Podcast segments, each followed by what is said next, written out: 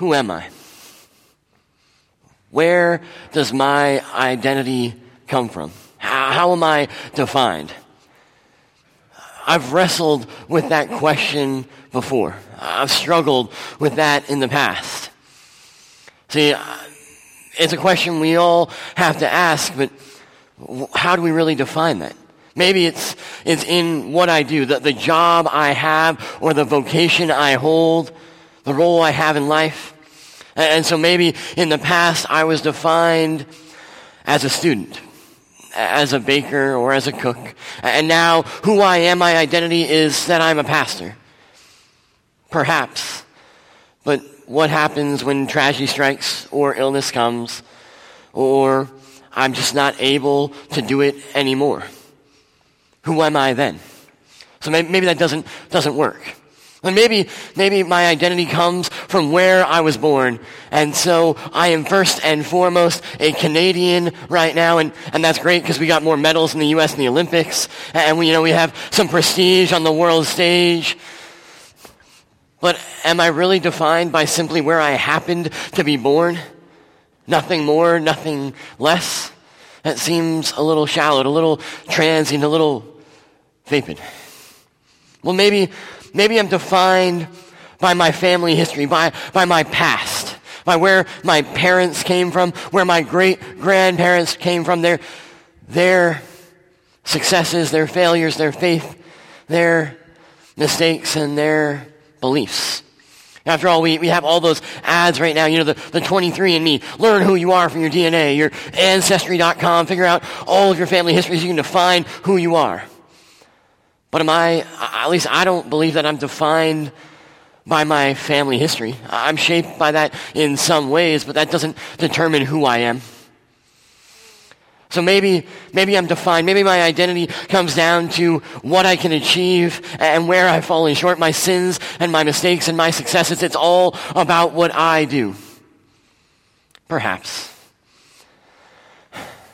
You know, the more I wrestle with this question, and when people ask me, the more I struggle because every one of those answers, every one of those places just doesn't seem to do justice to where my identity would come from, to where, and where I am and who I am and what defines me. Maybe, maybe you've had a similar experience or you've had somebody who came and told you who you were supposed to be or what you were supposed to do or what you could or could not do based on who you were. But then you went back home and you looked in the mirror and you weren't any different than you were that morning. Still the same ordinary, plain, regular, messy, broken, loving, kind, gracious person you've always been. Just a regular Jane or John going through the motions of daily life, doing the best you can, trying to pull things together, trying to get ahead, striving after the American dream and, and trying to be the, the best moral person you can, which is a good thing. Trying to be the best parent or husband or wife or child or grandparent or employee or boss you can be. Nothing more, nothing less, not, nothing particularly extraordinary. But as you think about your identity, you realize it's something that that has been given to you. Maybe it's what you've achieved and what people have said about your results or, or what others have said about you, but that's what your identity is defined as because you don't know where else to look, where else to, to go to find out who you really are. In today's Old Testament lesson, Abram is 99 years old and childless, and God comes to him and says, I am God Almighty. Live in my presence and be blameless. Walk faithfully before me. God comes to Abraham. And all Abram can do is fall down, fall down and worship. But God, God comes to him and says that if he walks blamelessly, that God will greatly increase his family and his numbers. But Abram looks around and, and he starts to think, well, I don't think this promise can be for me. He doubts God's word because just like each and every one of us, Abram struggles with the same problem. He believes that he's too weak. He's too small. He's too poor. He's too unholy. He's too old. He's too broken to be used by God. He's just not good enough. He's old and he's childless and, and there's something that you start to learn as you get older. And, and I, I, can, I can share this because I just turned 32, so I'm getting pretty old these days.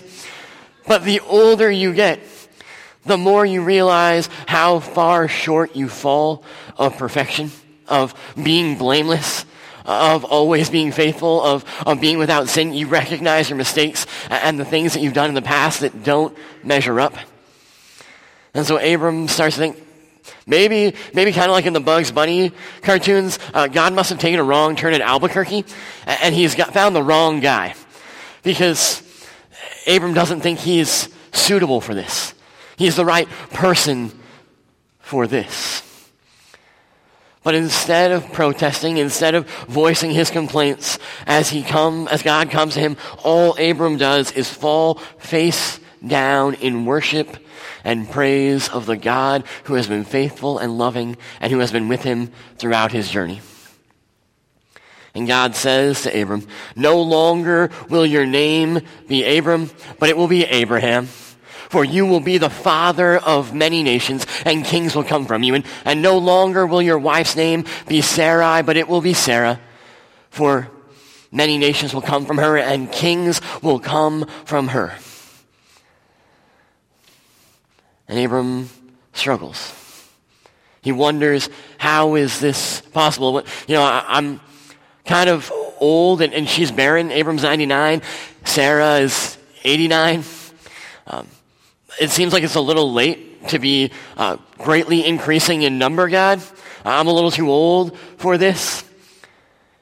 But God knows Abram and, and knows Abram who sees himself as unholy, as broken, as weak, sees his own life as a life that has been wasted and lost.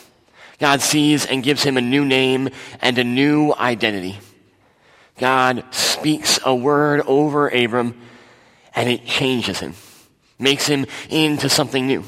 Uh, I want you to think back to the beginning of the Genesis story and remember what happens at the very beginning because when God speaks a word, it brings into existence what he says. And so when God says light, there's light. And when God says that there should be plants and seas and animals and mountains and oceans and ravines and plains, they come into existence by a word. God's word has creative power. It has authority to bring about what he says. And so as God speaks over Abram and Sarai, everything changes. Because just as it says in Isaiah 55, 11, the word, so as the word that goes out from my mouth does not return to me empty, but it accomplishes what I desire and the purpose for which I have sent it. So as God speaks over Abram and Sarai, Everything is changed for them. They are made into something new. They are given a new identity. See, what they had been was old and barren and childless. What they had been in the eyes of their culture was forsaken and cursed. Those without descendants to pass on their wealth. Those who had not been blessed. But now, through God's word, they are made into those who will be the father and mother of nations, those of whom we sing. Father Abraham had many sons, and many sons had Father Abraham, and I am one of them, and so are you. They became the patriarchs of the faith. So God changed them.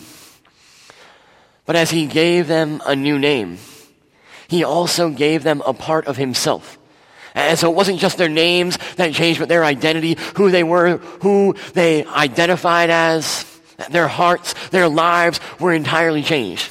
And I want you to notice this. See, as we look at Abraham, Abram and Sarai, and remember the name for God in the Old Testament is Yahweh.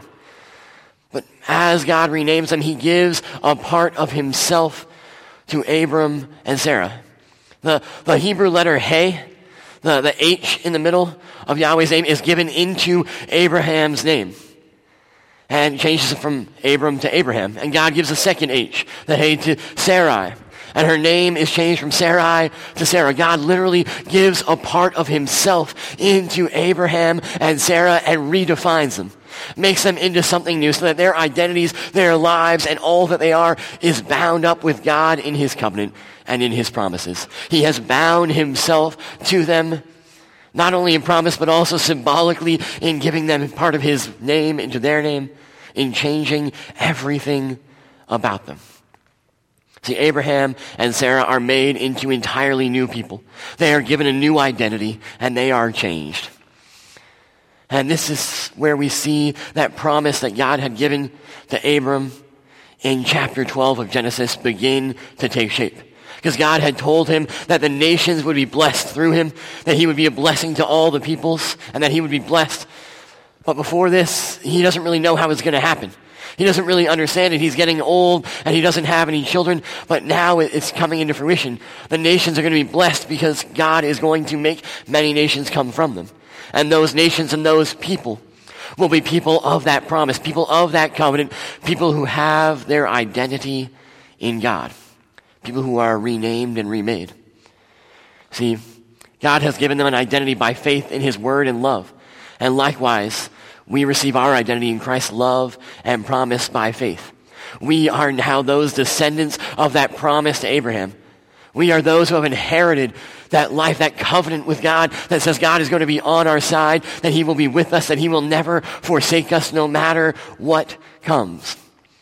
See, in this, this promise and this covenant, that God has given us this love is not dependent on what we achieve or what we do or how we measure up, but it's something we receive as God gives us part of himself into our lives and claims us as his own. God gives us a new identity, a new word, a new life through baptism. God has claimed us as his own people, has reshaped us. Now, my identity is defined by the baptismal promises God has given to me. But I have to remind myself, and we have to remind ourselves of who we are in God, where our identity lies. Because I have to remind myself that my identity is not found in, in what I've done or what I've achieved. It's not found in my family history. It's not found in what nation I belong to or grew up in is not defined by the vocation I have. It's not defined by any of those things, but by what God has said over me in baptism. That I am loved, that I am His, that I belong to Him. See, the truest thing about you is the word that God spoke over you as you were brought to these waters, as God claimed you and said that you are His beloved child. That those covenantal promises that were given to Abraham have been given to you. That no matter where you find yourself, no matter if you find yourself incapable of moving, if you become a quadriplegic, or if your mind begins to go, that the promises from God do not depend on you, but on His Word. And His Word never fails. His Word never relents, but it accomplishes what He desires. See, as we come to bapt- as the waters of baptism, we are claimed as part of God's kingdom. God has given you part of himself and has claimed you. God has made you one of his very own sons and daughters. We don't do it frequently here anymore, but historically, when you came to the waters of baptism, you were given a new name. And they still do this in Africa and in Asia and in South America frequently because the, point of it was when you come to those waters, you have to have a new name because you're a new person. You're given a new identity. You, you cannot emerge from those, from being baptized or buried with Christ and risen from Christ out of those waters, out of his grave to new life as the same person you were before. Everything has changed. See, Christ now dwells in you. The Holy Spirit is with you. God's promise and God's word stands over you and claims you. You've been changed. You've been made new. You're no longer defined by what you do, where your family has come from, what flag you stand under, or what job you hold. You're defined by the faithfulness, the blamelessness, the righteousness of Christ that now is imprinted on you and dwells in you by God's word. And you are capable of immeasurably, immeasurably more and are worth immeasurably more than you ever believed possible because of Christ. And so, as God's people who have been claimed, who have been given this kind of unshakable identity in God's kingdom, as we go out from here, let us walk as those people with confidence, knowing that nothing in this life or in this world can take that from us, but that we are His and He is ours because we have received an unshakable identity from God, our Heavenly Father, in baptism. Amen.